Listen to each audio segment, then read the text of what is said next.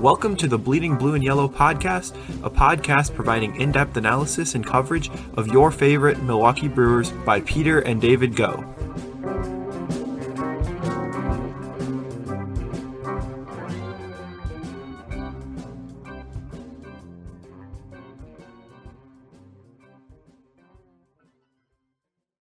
Welcome to today's episode of the Bleeding Blue and Yellow podcast.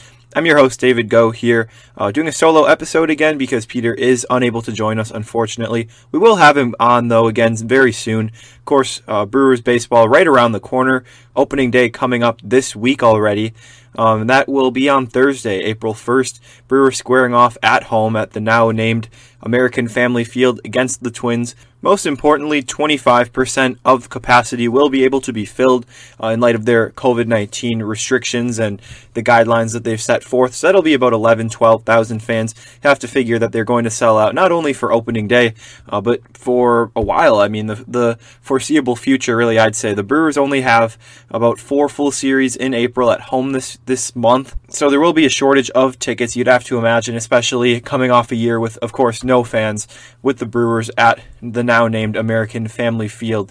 It will be the first time that we see fans at what is now known as American Family Field uh, rather than Miller Park. Um, I know it's not a huge development, but will be interesting to see uh, maybe some of the ballpark changes that they make.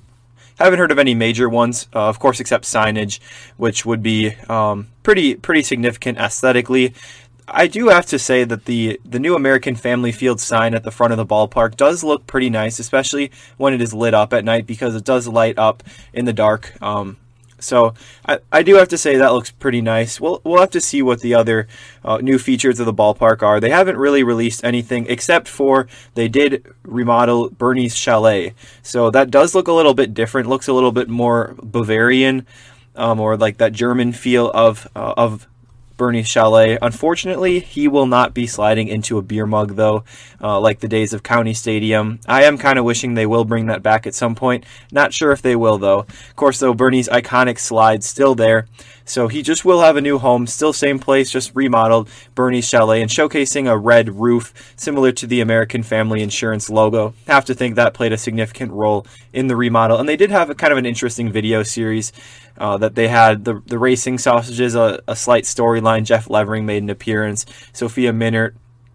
so Brewers remodeling Bernie Chalet. Not sure of any other significant changes to the ballpark though. So they do play this week Thursday on April 1st um, and that will be on Fox Sports Wisconsin and WTMJ uh, as usual. And then they do play on Saturday against the Twins. They have Friday off. Uh, that's typically the rain date for opening day. Of course, don't really have to worry about a rain date at uh, American Family Field, but Brewers are still maybe forced to do that by Major League Baseball. I know sometimes they have that, sometimes they don't for opening week, but apparently this year they do have that play at 6:10 on Saturday and then 1:10 p.m. on Sunday, April 4th, and that is Easter. Uh, the Brewers are also on Telemundo that day, so if you don't have uh, cable or access to Fox Sports Wisconsin, you can watch the game with their uh, Spanish broadcasting on Telemundo. We will have a, a, bonus episode coming up previewing opening day, though, in the next few days. So be sure to be on the lookout for that. We'll give a little bit more of an in depth analysis. We'll know maybe what the roster is like at that point and preview the NL Central because it, it is a really intriguing division. Brewers are going to be thrown right into the fire with the NL Central already in April. After that Twin Series, they play a three game set in Chicago, um, and that will be at Wrigley Field before leaving to go to St. Louis for the Cardinals home opener April 8th, Thursday through Saturday, three game set, and then coming back home to play the Cubs again so Brewers, and that's even not the only time they play the Cubs. They play the Cubs April 23rd to 25th. So the Brewers are going to be thrown right into the mix in the NL Central. They do play in San Diego. Um, in between, then they play the Marlins, who are coming off a breakout year. I don't know if they're necessarily as good as their breakout season was, but they also will face off against the Dodgers at the end of the month, and that will be at home uh, Jimmy Nelson reunion game. Jimmy Nelson was informed he would make the Dodgers opening day roster. Hopefully, he is able to stick. He's looked really good in spring training. I think almost every Brewer fan is rooting for him at this point, and he is a member of that loaded Dodgers team. Brewers have a tough April schedule, but uh, I think they'll be able to handle it. I think they'll come up uh, firing right out of the gates, especially with an excellent pitching staff, deep bullpen, which is what we are going to be talking about today specifically. The Brewers bullpen, excellent, and probably the biggest strength of their team. I know we said it might have been the starting rotation last week. I think the bullpen might even be a little bit better. So we are going to take a look at that as we progress later onto the episode.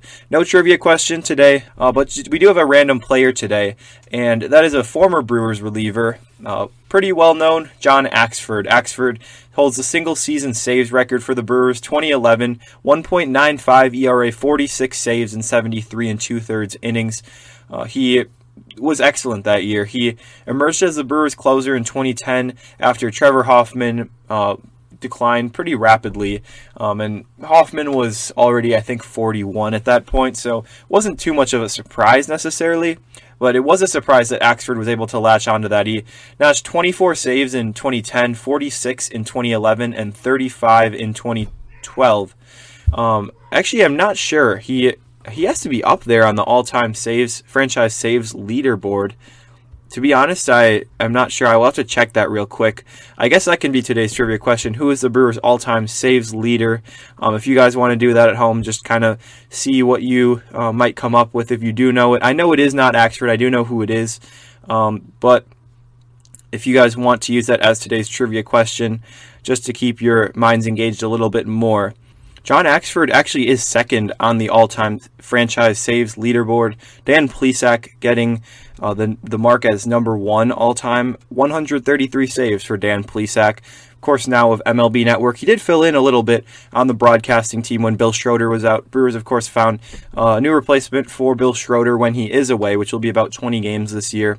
We talked about that on last week's episode.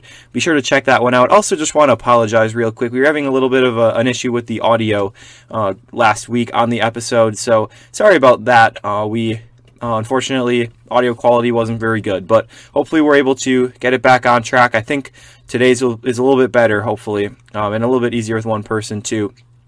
Uh, but anyways, back to John Axford. Had a pretty successful run with the Brewers, 263 innings, 106 saves, 3.35 ERA.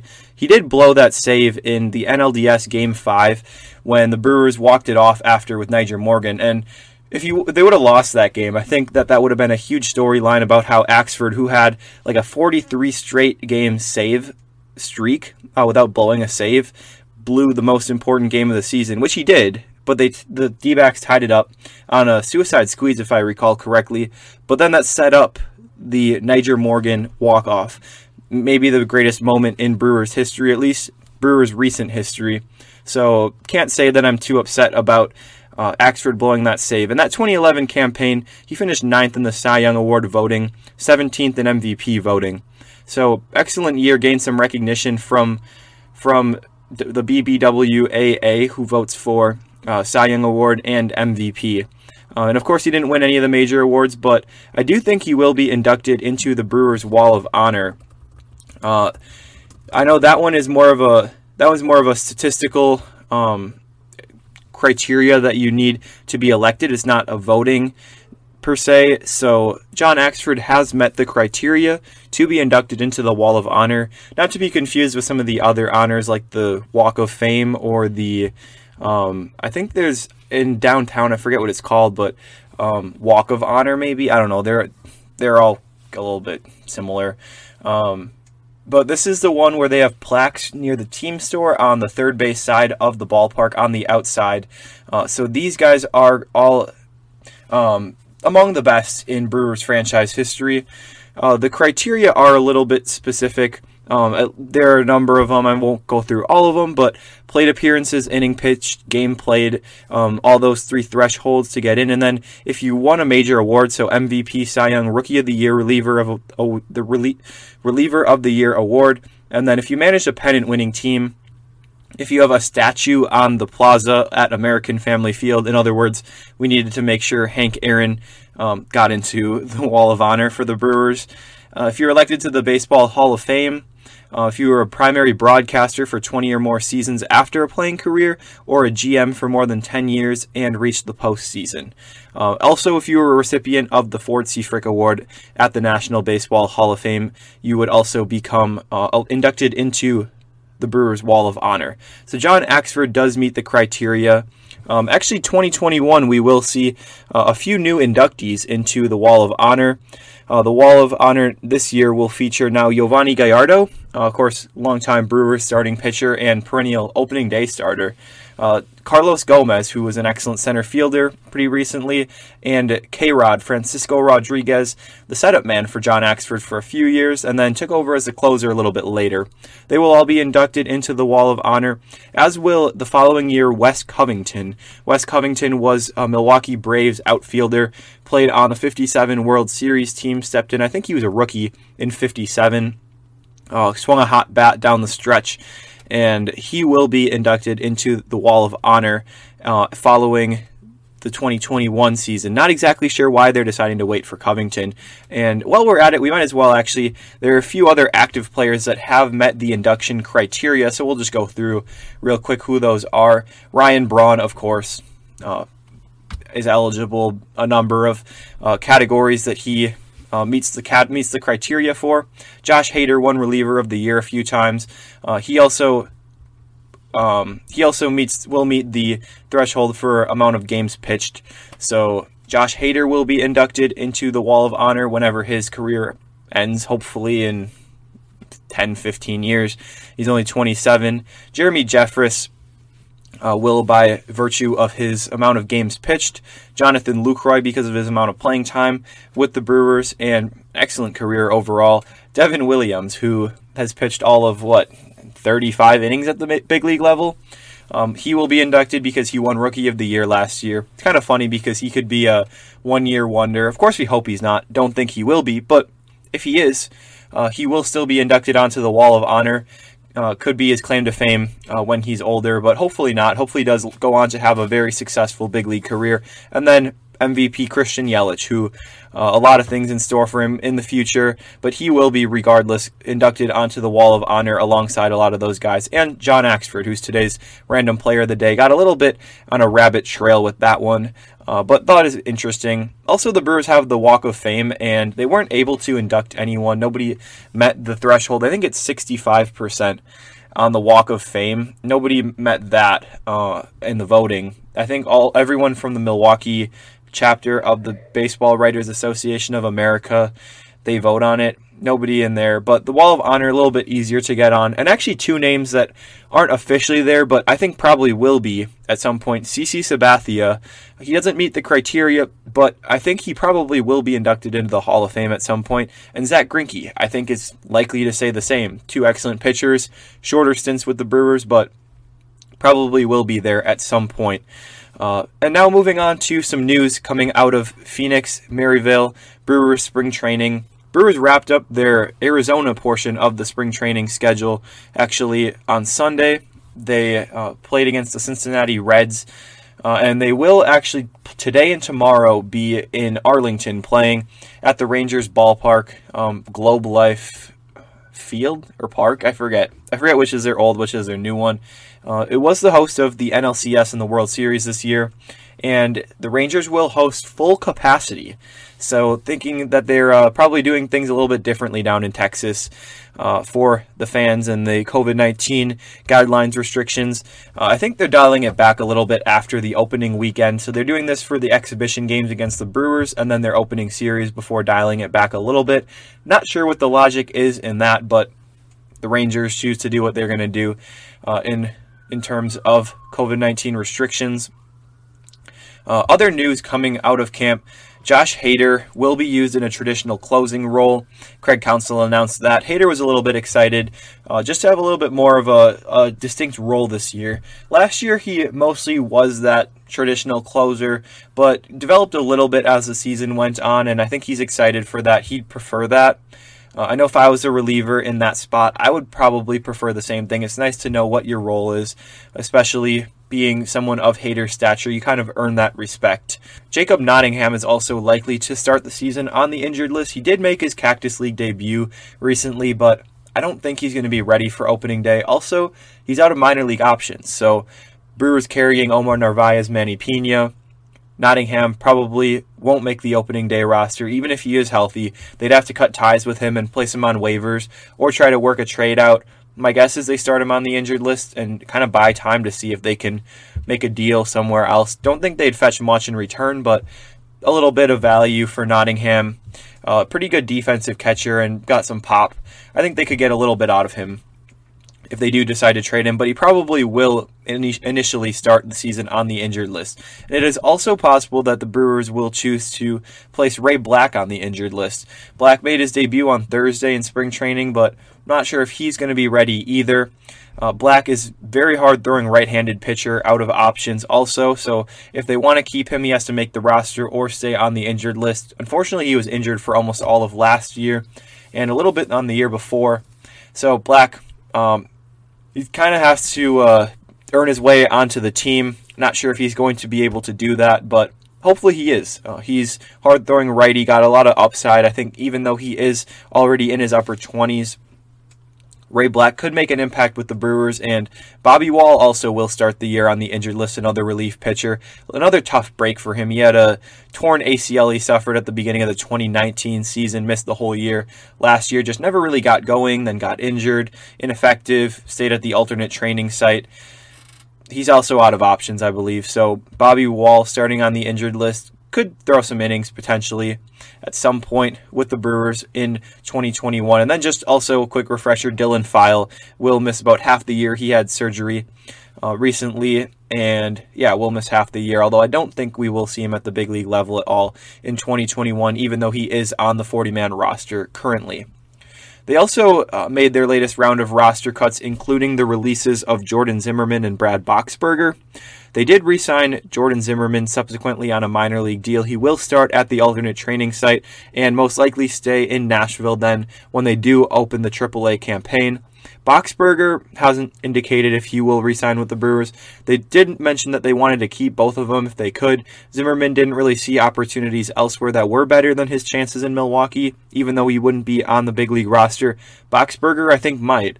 He could potentially latch on with a rebuilding team that needs an, a veteran arm in the bullpen, even though he is a little bit older. I think Boxberger could contribute to other teams better than the Brewers, who have maybe the deepest bullpen in all of baseball. Uh, maybe say for the Dodgers or the Yankees or guys with unlimited resources and upper level minor league talent, the Brewers have an extremely deep bullpen. That leads us to the main portion of today's podcast where we are going to discuss the Brewers bullpen. They've been excellent really for a while now. 2017, they almost made the postseason. Jeremy Jeffress pitched solid down the stretch. Josh Hader uh, made his major league debut that year. Corey Knebel uh, that was I think when he had his strikeout streak of uh, like 48 games with a strikeout was the primary closer. He was excellent. Really good bullpen 2017. Uh, even saw guys like Anthony Swarzak step up late in this down the stretch. 2018, they rode the bullpen into Game 7 of the NLCS.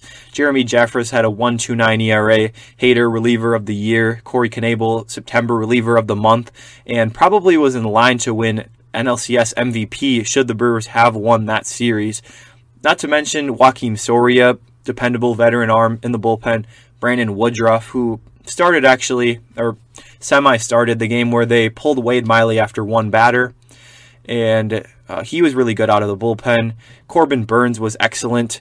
Uh, I feel like the only arm that wasn't very good there was uh, Xavier Cedeno just kind of a random lefty specialist that they had. Uh, but they had an outstanding bullpen. It was really fun down the stretch.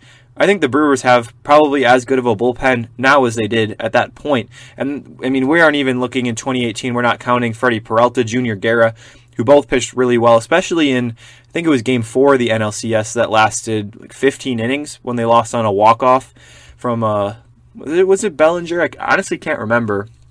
I just remember staying up super late and being really disappointed after they lost that game. That was the real momentum shifter in the series because they were up 2 1. And if they win that game 3 1, you just got to win one of the last three. And they had one at Dodger Stadium, two at Miller Park instead after losing that game. Didn't really get going in game five. Kershaw kind of shut them down. And then game six, they took. And then game seven, they lost 5 to 1, unfortunately haven't reached that far in the postseason since then. Course, they fell to the Dodgers also in 2020 but that bullpen really brought them there. 2019, the bullpen was excellent. Also, 2020, I mean, you look at some of the numbers that they posted. The highest strikeout per nine ratio. I was talking about that briefly uh, in our in our new series. I was just kind of starting out the bleeding blue and yellow short videos um, or video shorts, I guess. Uh, talked about three bold predictions for the Brewers pitching staff. So if you haven't checked that out, it's just a short one minute video. Got a lot of um, GIFable. Is that a word? GIFable like short videos made into gifs um, of Brewers pitchers just absolutely shoving, uh, which if you're not familiar with the term shoving, like just pitching super well, striking out a lot of hitters insane movement on some of the Brewers pitchers' pitches. Uh, so go check that out. It's on our at Brewers Podcast Twitter account and at Brewers Podcast TikTok account, actually. Uh, just started that up recently. But the Brewers had an excellent bullpen last year 11.97 strikeouts per nine, and I think like about a 31% K rate or something like that. It was really high, 3% higher than the second highest strikeout rate, and a full strikeout per nine higher than the second highest K per nine rate excellent bullpen last year. 4.17 ERA was was decent, but not great. Uh, but the fielding independent pitching indicated they were probably a little bit better than that record might have indicated.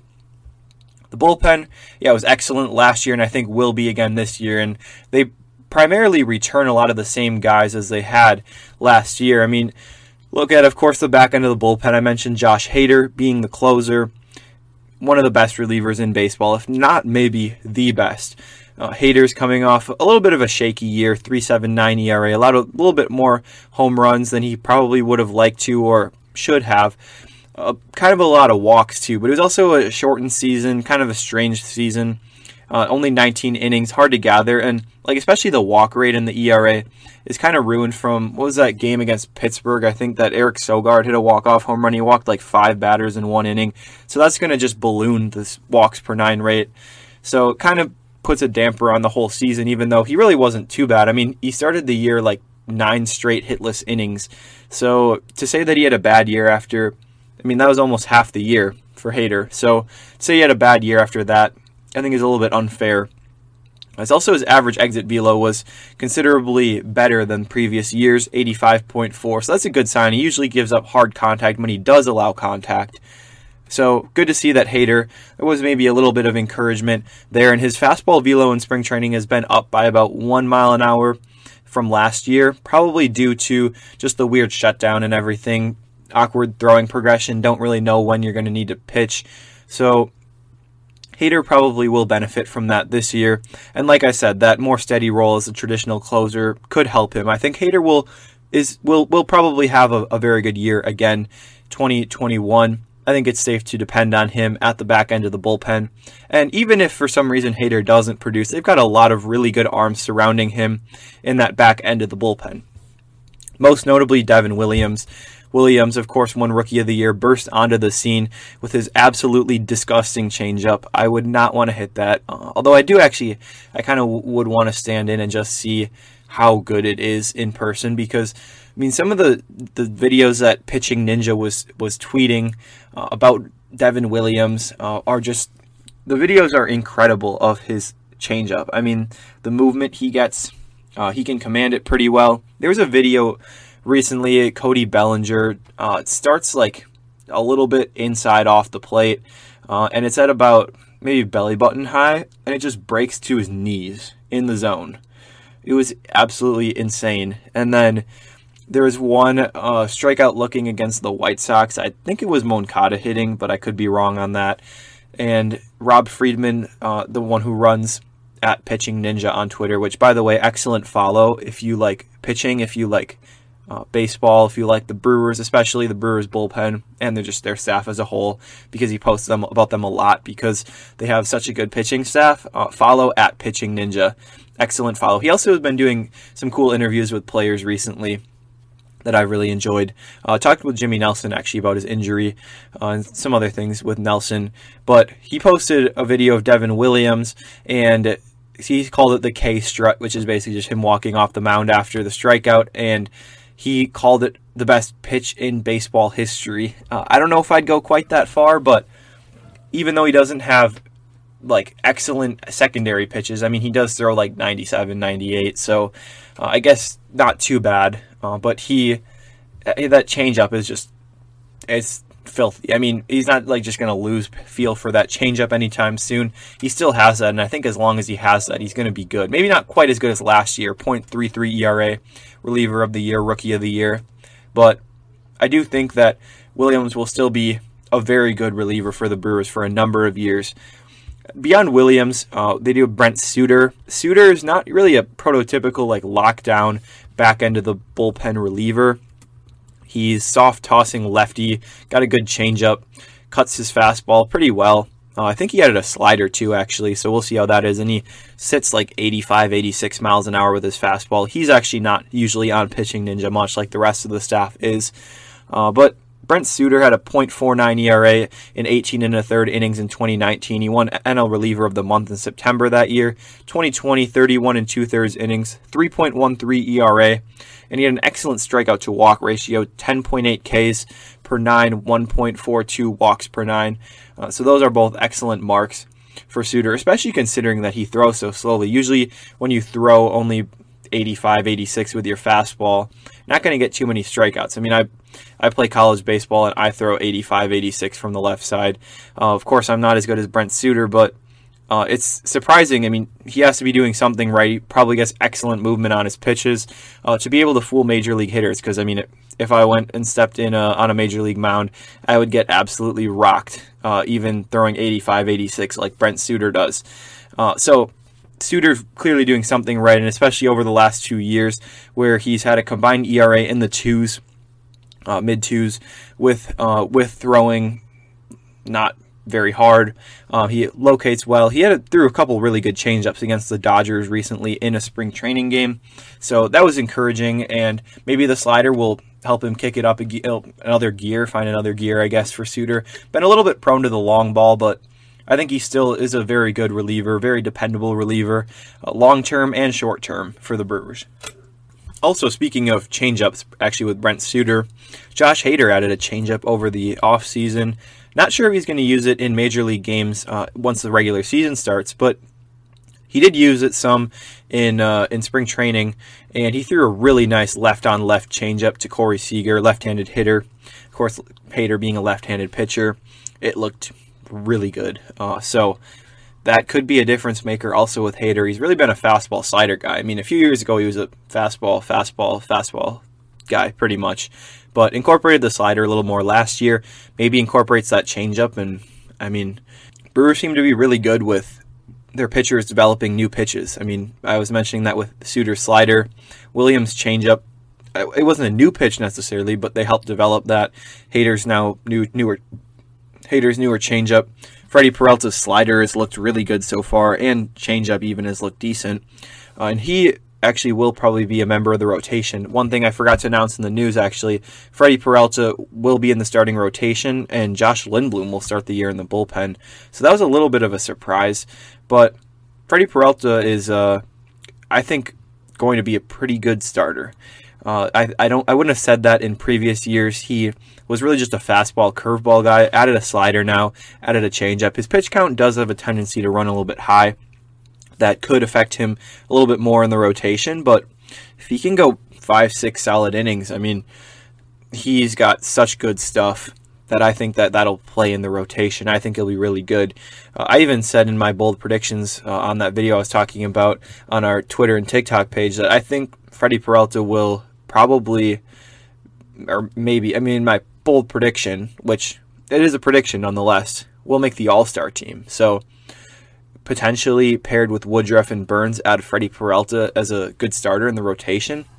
Uh, Brewers got a lot of pitching talent on their hands. They've been really good at developing pitching. Uh, so Peralta could get some innings in the, the bullpen actually, uh, but more likely to be in the rotation. Uh, I think he's going to be really good this year, though, regardless of what role he's in. But another back end of the bullpen, or maybe a little bit more of a middle reliever, I guess. Eric Yardley. Hopefully, he doesn't have to step up in the back end of the bullpen. Those guys can stay healthy. Yardley can be an effective middle reliever like he was this year. uh, or this past year in 2020. He pitched in 24 games, only had a strikeout per nine rate of 7.33, but 154 ERA, which is, uh, of course, very good. Fielding independent pitching might have indicated he was a little bit worse than that result, but at the same time, submarine pitchers usually get uh, get slighted a little bit by fielding independent pitching because they're usually um, they usually get a lot of softer contact, and FIP doesn't doesn't really compensate for that. So uh, I think it's important to look maybe more at his ERA. And he's also had success at every level of the minor leagues, uh, going back to 2013, even when he was pitching in the Pecos League, which is considered to be the lowest level of professional baseball, independent league professional baseball in North America. That's in New Mexico. He got signed by the Padres out of there, actually. Crazy story and uh, undrafted free agent. Uh, that's when he was signed. Took a while to get to the major leagues. That's why he is already 30 years old, even though he's only been in the majors for a full year now. Uh, but Eric Yardley, I think, will be a, at least a, a, decent middle reliever. I don't think it's it's necessarily fair to expect a 1.54 ERA for Eric Yardley again in 2021, but I think at least an average middle reliever, it's reasonable to expect that. Justin Topa, another guy who's older, another guy who pitched in independent leagues, uh, coming from an unheralded college. Uh, he actually was drafted out of uh, Long Island University Brooklyn campus, um, which I have never heard of, to be honest. Um, not sure if there have been any other major leaguers come out of that place. There were oh Larry Doby, uh, he's a pretty good player in the Hall of Fame. Sid Gordon, but that was a long time ago. Uh, so Justin Topa, one of the more notable ones. Topa I don't know if I'd say he burst onto the scene last year, but he did pitch a pretty good six games, seven and two thirds innings, uh, no walks, 12 strikeouts. That was very good. And he showcased his excellent sinker and slider combination. He's a bigger guy, a couple Tommy John surgeries in his past, but I think that he not even maybe has the potential, but has the, the stuff currently to be successful pitcher at the major league level. I think Topa will probably be one of their better relievers in 2021. I am all aboard on the Justin Topa hype train. Uh, I think that he will be the Brewers' biggest breakout reliever in 2021. Very unheralded. Uh, nobody really knows about him outside Milwaukee, even though Brewer fans, Brewers Twitter loves Justin Topa. Um, I have been really impressed with what I saw of Topa. He hasn't had a very good spring training. I think his ERA is like 15 or something, but like an inning, couple innings. So nothing to be concerned about with Topa. I don't. I don't think uh, it's possible he starts the year in uh, AAA or at the alternate training site just because of some depth things and with the way some of the other relievers have pitched in camp so far. But I don't think it'll be long before we see Justin Topa back in a Brewers uniform. Drew Rasmussen, another guy who came up at the same time as Topa in September in 2020. Uh, he pitched 15 and a third innings, didn't have as much success as Topa, walked a few too many hitters, allowed a couple home runs that were costly, 5.87 ERA, but good strikeout rate. His stuff has looked excellent. He was used in more of a hybrid role. They had him pitching two, three innings at a time, and he looked really good in that in that role in spring training. I remember watching a game against the Padres where he really looked good early on in camp. I think that'll translate pretty well to the major league level, uh, or in regular season games, I should say. Uh, Drew Rasmussen is uh, another two-time Tommy John surgery survivor, um, and he's had a, a pretty tough journey, even coming uh, coming out of Oregon State as a, initially a, a pretty good pitching prospect.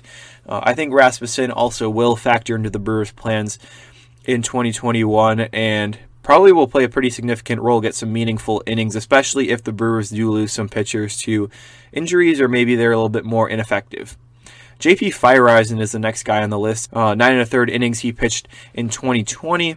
5.79 ERA. Didn't have a ton of success, but uh, he did strike out Kris Bryant. I remember he was saying he was happy with that. He made his debut at Wrigley Field. He is a Wisconsin native. I think he's from River Falls, which is uh, on the western side of the state near Minnesota, but still not too far from Milwaukee. And he kind of grew up rooting for the Brewers mostly the Brewers. He's had a little bit Twins, but mostly Brewers. Um, Feyereisen uh, has he's yeah looked really good in camp. I think he might break camp with the team as a result. So that would be another potentially good arm that the Brewers would have. He's had a lot of success at the minor league level, like Yardley, like Topa. Um, and I think because of that, maybe there's a little bit more optimism from the Brewers front office with Feyereisen. I think he'd be a very good option to start in the major league level. Maybe even have Topa start in AAA, see if he can figure things out a little bit more at the alternate training site. Sorry, keep messing those up, but uh, Feyereisen might be a good option to start, especially if he's pitching so well right now. Ray Black, another guy that I mentioned earlier, uh, only pitched three innings last year with the Brewers, 16 innings in 2019. Hasn't had much success at the major league level, 5.53 ERA in 42 and a third innings over the past three seasons. But he does have that excellent fastball. Not really much to go with that fastball. Uh, I think he's just got an okay slider, but could get some innings with the Brewers. Probably will. I think they'll try to keep him, even though he is out of minor league options. Uh, more of a middle reliever, though, at this point. Angel Perdomo, uh, tall lefty. He's kind of inconsistent, walks a little bit, too many uh, hitters, but last year made his major league debut, so that was a big thing. He was signed as a minor league free agent. Uh, he's a six-seven lefty with, yeah, horrible command for major league standards, but an electric arm and a very good fastball and slider. So if he can figure out the command even somewhat, I think he'll be a good reliever for the Brewers. Uh, I think that it's possible this could be the breakout year for Angel Perdomo. Uh, one of Fangraphs projection systems actually has him with an ERA in the mid threes in their projections. Last year, he, he struck out at like, I think it was like five hitters in two and two thirds innings and walked seven or six. Uh, it was it was too many walks, uh, but Perdomo I think is a, a very good arm and will probably uh, make his uh, second appearance in the major leagues this year. Uh, Phil Bickford, another guy, kind of forgot about him to be honest. He made his debut, didn't go too well, and I think got optioned out the next day and didn't pitch again with the Brewers last year, but he still is on the 40 man roster. Was a pretty good prospect, surprisingly only age 25 right now, even though he has been in the minors for a long time. Was a pretty good Brewers prospect for a while, but kind of has fizzled out. Had a number of off the field issues and in his one inning last year, he allowed four runs, unfortunately. So Bickford not having too much success last year in his one inning, but it's one inning, so uh, can't really gather anything from that. He throw the fastball like 92, 93. Uh, just got, I'd say, okay stuff, can command okay. I think he needs to develop more before he becomes a dependable reliever at the major league level. Lindblom, I think, actually uh, could factor in initially as a long reliever or a, like a three four inning reliever, but I do think after that he probably will move back into the rotation at some point and find some success. I am pretty bullish on Lindblom. We talked about him last week in the starting rotation episode, and I think that he is somebody that probably will be like a solid four starter for the Brewers, and the Brewers need guys like that, uh, like Lindblom. Two years left on his contract, and I think he'll be pretty successful. I, am not saying he'll be an all star or really good, excellent, Burnes Woodruff esque, but I think he'll be a pretty solid pitcher and an important pitcher for the staff as a whole. Beyond Lindblom, there's Bobby Wahl. I mentioned him earlier. I think if he is healthy, he could be at least a, a, a, average middle reliever, but he does have to stay healthy before that. Eric Lauer might uh, might make a few relief appearances, but more starting depth right now. And he'll start the year at the alternate training site. We talked about him last week as well. Jordan Zimmermann, kind of same goes for him. Uh, Zack Godley was a, another guy that they signed last year, more starting depth also. And then a few guys to watch. Aaron Ashby has had an excellent camp. He's looked really good. He also has been featured on Pitching Ninja a number of times, actually. Had a lot of success at the lower levels of the minor leagues. Probably will start the year actually in AAA. Was pretty good at the alternate training site last year. He's got a really good slider, uh, curveball kind of slurve, I guess, and a decent changeup. Throws like 93, 95, I think. And he's been posted ERAs in the low to mid threes over the past couple of years in the minor leagues. He is the ne- nephew of Andy Ashby, if you remember, former major league pitcher. Um, and he was drafted out of a junior college a few years ago. Ashby's impressed, could make a few starts, I think, more of a reliever probably in 2021, and I would say probably will get called up maybe later in the summer.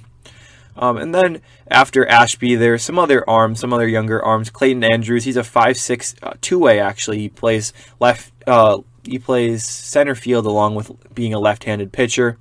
Uh, they use him a little bit in spring training, not a ton, but could make his major league debut. Kind of interesting because he's a 5'6 lefty and plays some center field. More of a defensive replacement there than anything else. Can't hit too well, but he's got an excellent changeup on the mound, uh, even though he does only throw like 90 91 from the left side. So he could make a few appearances maybe here or there at the end of the year. Zach Brown also uh, pretty good arm. Uh, he throws pretty hard, got good stuff, but he had a very bad year in 2019. Uh, at the alternate training site, he was okay, but I think he needs some development at the major league level. That's what Keith Law was saying of the athletic. Also, um, I wouldn't say there's nothing left for him to prove at the minor league level, but he just kind of long term seems like a reliever, and I think he just needs to figure out relieving a little bit more at the major league level, and I think his stuff will play pretty well at the major league level. Uh, Dylan File, another guy, could make a few appearances, although I don't really think he will, to be honest. Jake Cousins, he is indeed the cousin of Kirk Cousins. Um, so if you were wondering, um, that was a very confusing sentence. They signed him as a minor league free agent.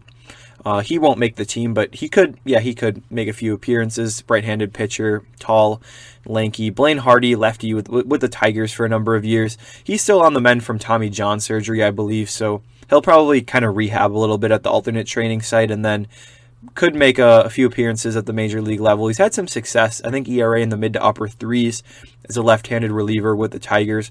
Hoby Milner is a lefty who pitched pretty well in camp. He's seen some big league time with the Phillies and Rays.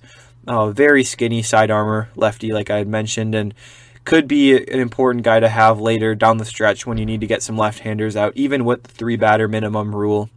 Ethan Small, I don't think he'll get called up, but one of their best pitching prospects, and he really impressed in camp. Also, more of a starter still at this point, but outside chance if he really shoots up this year in terms of his performance and going through the ladder of the minor leagues, could make the majors as a starter.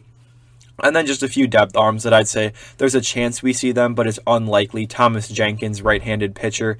Miguel Sanchez, another right handed pitcher. And Quinton Torres Costa, Hawaiian left handed pitcher. Brewers do have a number of Hawaiians actually in their organization. Of course, Kolten Wong, um, but Quinton Torres Costa. Um, they also did have Jordan Yamamoto, who is from there, and a number of other ones. Um, but he is a left handed reliever who's performed pretty well uh, in the minor leagues so far. So uh, it's looking like the Brewers bullpen is uh, shaping up a little bit more now that we have a little bit more clarity, getting more towards the season. Uh, Josh Hader, of course, will make the team. Devin Williams, Brent Suter, Eric Yardley. Uh, those are the locks, I would say. Um, and then beyond that, nothing really set. Josh Lindblom, I guess, I guess he is locked in there, even though I think he'll probably be starting at some point, even in April already. So that's five guys. They probably will start with eight, and the last three spots will be occupied by some combination, I think, of Justin Topa, Drew Rasmussen, JP Feyereisen, Ray Black, maybe Angel Perdomo or Phil Bickford, uh, or maybe even later on into April, but they won't make the opening day roster. So I'd say it'll probably be Topa, Rasmussen, and Feyereisen, and they'll stash Black on the injured list, but they also could option Topa uh, I think Rasmussen will make the team. I think Feyereisen will. Um, and I think they'll try to keep Black in some way. So I think that's probably how the Brewers will line up their bullpen. Um, but that's all we have for today's episode. A little bit of a longer one, but opening day coming up. I'm very excited for that. I mean, I feel like it's been so long since we've had Brewers baseball. Uh, last time was when they lost in that three, two out of three, um, two out of three postseason series against the Dodgers. That was when uh, Suter didn't pitch very well, and Suter didn't pitch very well, of course, and um, thankfully he's uh, he's moved on from that. Uh, Woodruff did pitch actually really well in that series, but they were really short-handed. Brewers had what Burnes injured, Anderson I think was injured, Devin Williams was injured. Uh, they had a lot of guys that were hurt at the time. Uh, so that w- that didn't go too well, but I think they have a better roster now than they did, especially after the additions of Wong and JBJ. Um, and then uh, we will have an episode coming out this week. Be sure to uh, be on the lookout for our opening day preview. Look at the team in kind of a bird's eye view, and then uh, also looking at the division. I mean, how do other teams stack up? Seems like it. Most people are saying it's the Cardinals' division to lose, but I would almost say it's the Brewers' division to lose. So hear about uh, maybe why we might think that. I think the Brewers have a better roster than most people think. Um, and then do the Cubs and Reds factor into the division race? I think that's really a possibility, especially Reds have very good pitching. Cubs still have that core of Baez, Bryant, Rizzo. Uh, so uh, those are some still some intriguing teams, and then the Pirates are not very intriguing. Uh, they would be uh, around the draft time. See, maybe they'll draft Jack Leiter, who's still in the national spotlight, uh, thrown 16 straight no hit innings, including a nine inning no hitter.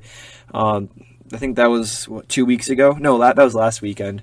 And then seven no hit innings on Friday. He's been amazing, but he might go number one overall to the Pirates.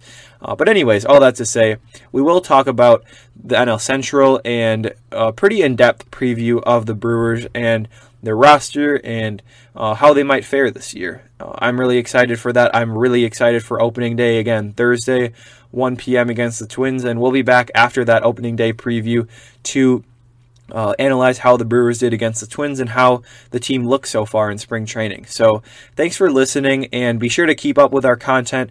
Really excited as we get into the season to introduce some more content and a little bit more exciting because everyone wants more baseball in their lives, myself included.